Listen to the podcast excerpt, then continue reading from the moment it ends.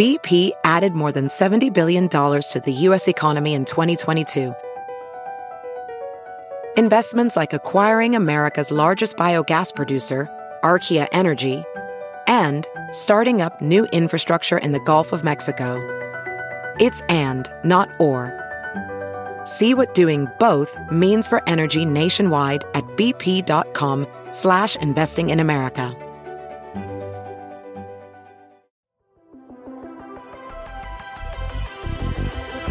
Welcome to the Gaming Ride Home podcast for Thursday, August 20th. I am Kyle Hilliard. Here's a whole bunch of video game stuff that happened recently.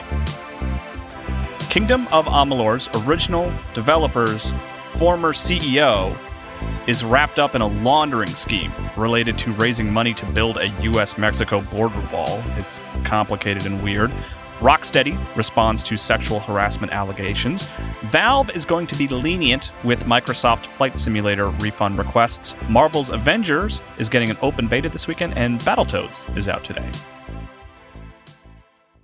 Former 38 Studios CEO Curt Schilling was involved in the Build a Wall PAC, the thing that just led to former Donald Trump advisor Steve Bannon getting arrested. This is just a weird, tangentially related to video games news story that is just so strange. And it also kind of goes to show that if Curt Schilling is involved in a company, that's probably a good reason to not invest any money. So, for the non video game side of the story, former President Donald Trump advisor Steve Bannon was arrested this morning for issues related to a crowdfunding campaign he was involved with that was raising money to build a wall between Mexico and the United States of America.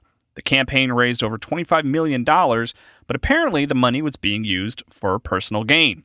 Audrey Strauss, the acting U.S. attorney for the Southern District of New York, said, as alleged, the defendants defrauded hundreds of thousands of donors, capitalizing on their interest in funding a border wall to raise millions of dollars under the false pretense that all of the money would be spent on construction while repeatedly assuring donors that Brian Kolfage, the founder and public face of the We Build the Wall, would not be paid a cent. The defendants secretly schemed to pass hundreds of thousands of dollars to Kolfage, which he used to fund his lavish lifestyle.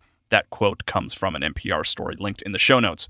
So, that's the main part of it, but the tangentially related video game side of it comes from Edward Isaac Dovere from The Atlantic on Twitter, who wrote Kris Kobach is the general counsel of the Build the Wall PAC that Steve Bannon was just arrested for being involved in as a chairman. The advisory board includes Erik Prince, former Colorado Congressman Tom Tancredo, Sheriff Dave Clarke, and former pitcher Curt Schilling. Curt Schilling is predominantly known for being a pitcher in the MLB, but I will always know him as the CEO of 38 Studios, the developer that created Kingdoms of Amalur with investment funds from the state of Rhode Island, which he neglected to return when required, which ultimately doomed the developer and the Kingdoms of Amalur franchise, though it might be making a comeback soon. There's a there's a remake re-release on the way.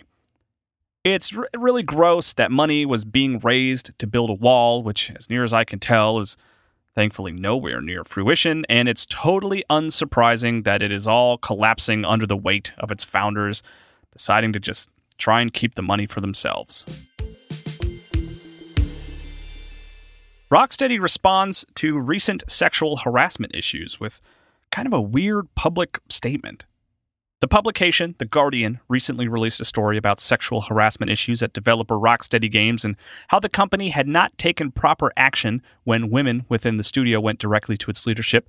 Once the article was published, Rocksteady apparently began to take action internally and called a studio meeting, but the developer also released kind of a strange statement on Twitter. Here's the statement in full. While working on our response to the recent news, we received the following unsolicited letter Eight out of the 10 people that signed the original 2018 letter are still at Rocksteady.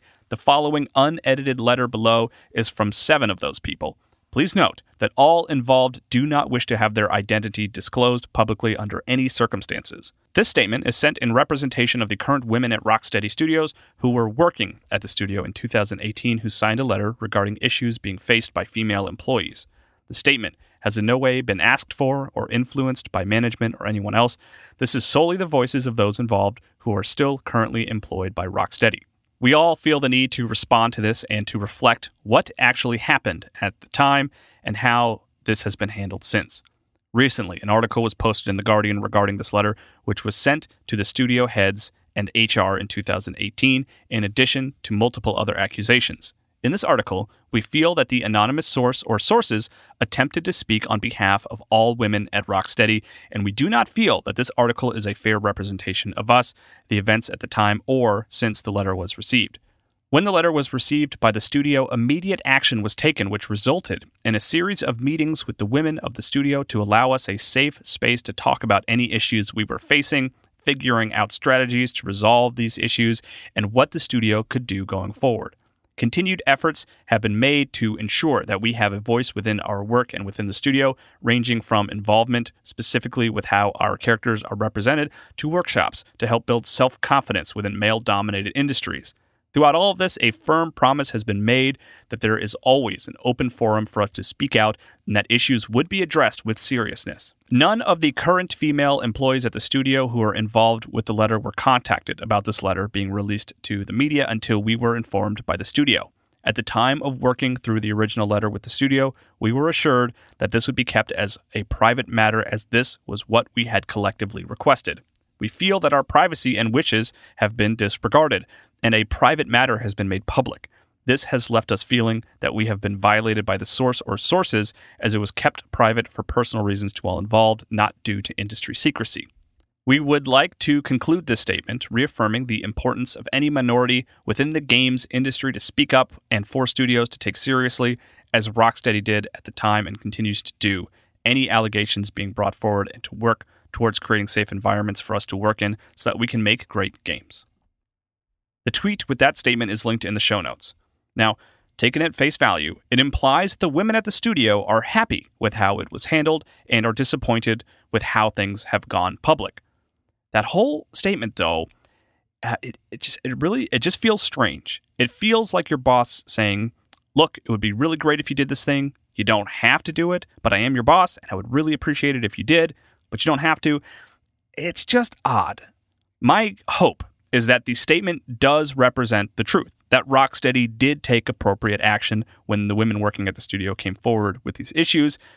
But that just has, unfortunately, not been the case in the game industry up to this point. So I just I think it's important to remain skeptical.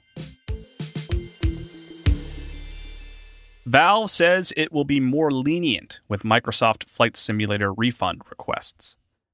I still have not had a chance to play Microsoft Flight Simulator myself, but I did leave my PC downloading overnight to get it on my computer, which is the main issue I'm discussing here. The way Microsoft Flight Simulator works on Steam is you download an approximately 500 megabyte client to run the game, and when you open the game, it begins a 127 gigabyte update download process which takes a long time. The issue is that Steam counts this time as legitimate Microsoft Flight Simulator playtime, which basically throws Steam's refund policy of letting players return a game they are unsatisfied with, as long as they have less than two hours of playtime, right out the window. Thankfully, Valve appears to recognize this issue and says it will be more lenient with players interested in returning the game. Christopher Livingston reported on the issue for PC Gamer and wrote, We asked Valve about the issue, and VP of Marketing, Doug Lombardi, replied, The time it takes your machine to download the additional content will not be counted against the Steam refund policy, he wrote in an email. We are working with Microsoft to see if we can improve the download experience, Lombardi also told us, though he didn't elaborate further. That story is linked in the show notes. So if you're unsure about trying the game for this reason, hopefully this addresses those fears. You may have to jump through a few additional hoops to get a refund, but it sounds like Valve will honor their policy despite the strange download process for the game.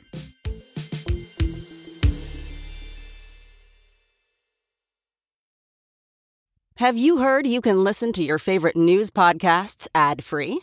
Good news. With Amazon Music, you have access to the largest catalog of ad-free top podcasts included with your Prime membership.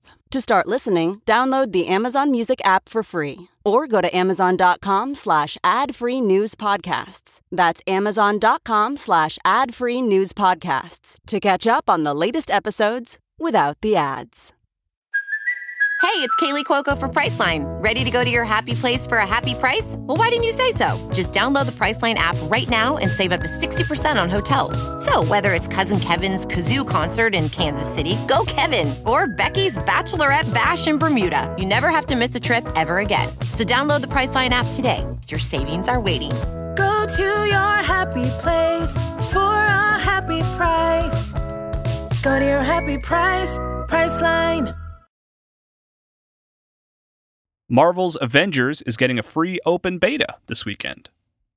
Marvel's Avengers has been going through a series of betas recently. There was a closed beta for press and influencers, and then the beta opened up for those who pre ordered the game. But this weekend, the beta is opening up entirely for anyone with a compatible console and an internet connection. Here are the details from the press release. The Marvel's Avengers Open Beta will be available from August 21st to 23rd for all PlayStation 4, Xbox One, and PC players. The beta includes four of the game's single player campaign hero missions, three harm room challenges, four war zones, and five drop zones. All of this content adds up to hours and hours of superhero action. War zones and drop zones can be played solo with any of the heroes in a player's roster as AI companions or cooperatively in groups of up to four players. Overall feedback on Marvel's Avengers during the beta, I feel like has been kind of negative. There are certainly plenty of folks who had a great time with the beta, but I saw a lot more folks commiserating about its shortcomings. It's definitely one I am curious about. I want to play it and give it a shot, see what I think of the thing. I like the Marvel films, but I wouldn't really consider myself the biggest Marvel fan. I do like Crystal Dynamics a lot, though, and I do like superhero games when they're well executed. I'm going to try and set aside some time to play it this weekend. Here's what released today. Battletoads is out on Xbox One and PC today. It's a 2D beat 'em up and the first Battletoads game in many, many years. Rare created the Battletoads back in the early 90s, and while they were involved in this game, they aren't the main developer. The reviews for the game have been somewhat mixed. The more positive reviews compliment the game's sense of humor and easy to pick up and play nature, while the more negative reviews just say that there just isn't anything particularly interesting to grab onto or enjoy. IGN's Terrence Wiggins was on the more positive side of the review scale, giving the game an 8 and writing Battletoads not only revives the long dormant beat 'em up franchise, it makes it fun to play for everyone instead of only ultra hardcore masochists. And if they made a TV show about these hilarious characters, I'd watch it. Destructoid's Chris Carter gave the game a 7 and wrote about it. Battletoads is another one of 2020's infamous oddities. I suspect it's going to be highly polarizing, not only due to the adherence to retro style difficulty, but the newness of the art and humor, but it somewhat won me over due to sheer force of will. I also can safely assume that I'm going to be on the higher end of the spectrum of liking it. But if we never see these dudes again because this game was an absolute cacophony, I'll be a bit bummed. Game Informer's Joe Juba gave the game perhaps one of its most negative reviews, giving it a 5 out of 10 and writing, The kindest thing I can say about Battletoads is this it works. The controls are fine, I encountered no major technical issues, and an optional invincibility feature allows you to easily clear sections that are giving you too much trouble. Simply being playable from beginning to end is a tragically low bar to clear, but it's the main thing Battletoads has going for it. Otherwise, this baffling experience digs through decades of gaming history to unearth the Battletoads name, only to drag it through the mud. The game is currently sitting at a 72 on Metacritic and is part of Game Pass, so if you're a subscriber, you can give the game a shot, see what you think. Also out today, Danganronpa 2 Goodbye Despair Anniversary Edition is out on both iOS and Android. This version of Danganronpa 2 Goodbye Despair has some bonuses for its mobile release, like better controls and visuals, it's basically an over the top visual novel that seems like a good fit for mobile devices. The My Hero Academia fighting game, My Hero One's Justice 2, got a pretty substantial update today. There is paid DLC in the form of a new fighter, Mei Hatsume, who in the show is actually a skilled inventor, but there have also been a number of free updates. A balancing patch has been issued, but players can also play as a Nomu, one of the powerful, mindless monsters the heroes are always having to deal with in the show, and a photo mode has been added. Every game needs a photo mode. The third episode of the Epic Games Store sitcom 3 out of 10, titled Pivot Like a Champion, is also out today. 3 out of 10 is a comedic series about a struggling video game studio that is working to raise its games' review scores. It looks a little like a LucasArts point and click game crossed with a Telltale game, and episodes are being delivered to the Epic Games Store every week for free. Griefhelm is out today on Steam, and it's a game all about duels. It kind of looks like Nidhogg, but with a much more grounded and serious tone. The game describes itself on Steam as a tactical dueling game. Pastel Blind Karma is also out today on Steam. It's a game following an anthropomorphized nine tailed fox as she explores a colorful forest and solves various puzzles. That's it for gaming news today. I went to play more Spiritfarer yesterday, but my daughter basically took the controller from me to start her own save file while I went off to record this week's episode of MinMax. And by the time I was done recording, she was all in on the game, and I didn't want to interrupt her play session. And then my wife, watching her play, was equally enamored and started her own save on another system. So last night, I ended up being the only person in my house who wasn't playing Spiritfarer. Hopefully, one of them will finish the game soon, and I will be able to pick up where I left off, which was really only like 30 minutes into the game. In the meantime, I played more Creaks since I am playing it on Switch. I'm still enjoying it. It's still weird and creepy without being like totally terrifying, which is kind of my favorite zone to be in. The puzzles are a little repetitious. I would like some more variety in there, but I'm eager to keep going with it. If you have corrections or just feedback in general, feel free to send me tweets or DMs to either at Kyle M. Hilliard or at Gaming Ride Home, or you can send an email to Kyle at ridehome.info and please consider leaving a review for the podcast wherever you listen to it. You can also check out my Twitch account, Kyle Impersonator, where I am playing through something new. Still playing Halo for the moment, but maybe later this week I will start something new. I played Halo multiplayer today. We'll see. You can also find me on the MinMax show for more long form video game discussions. I will talk to you more about video games tomorrow.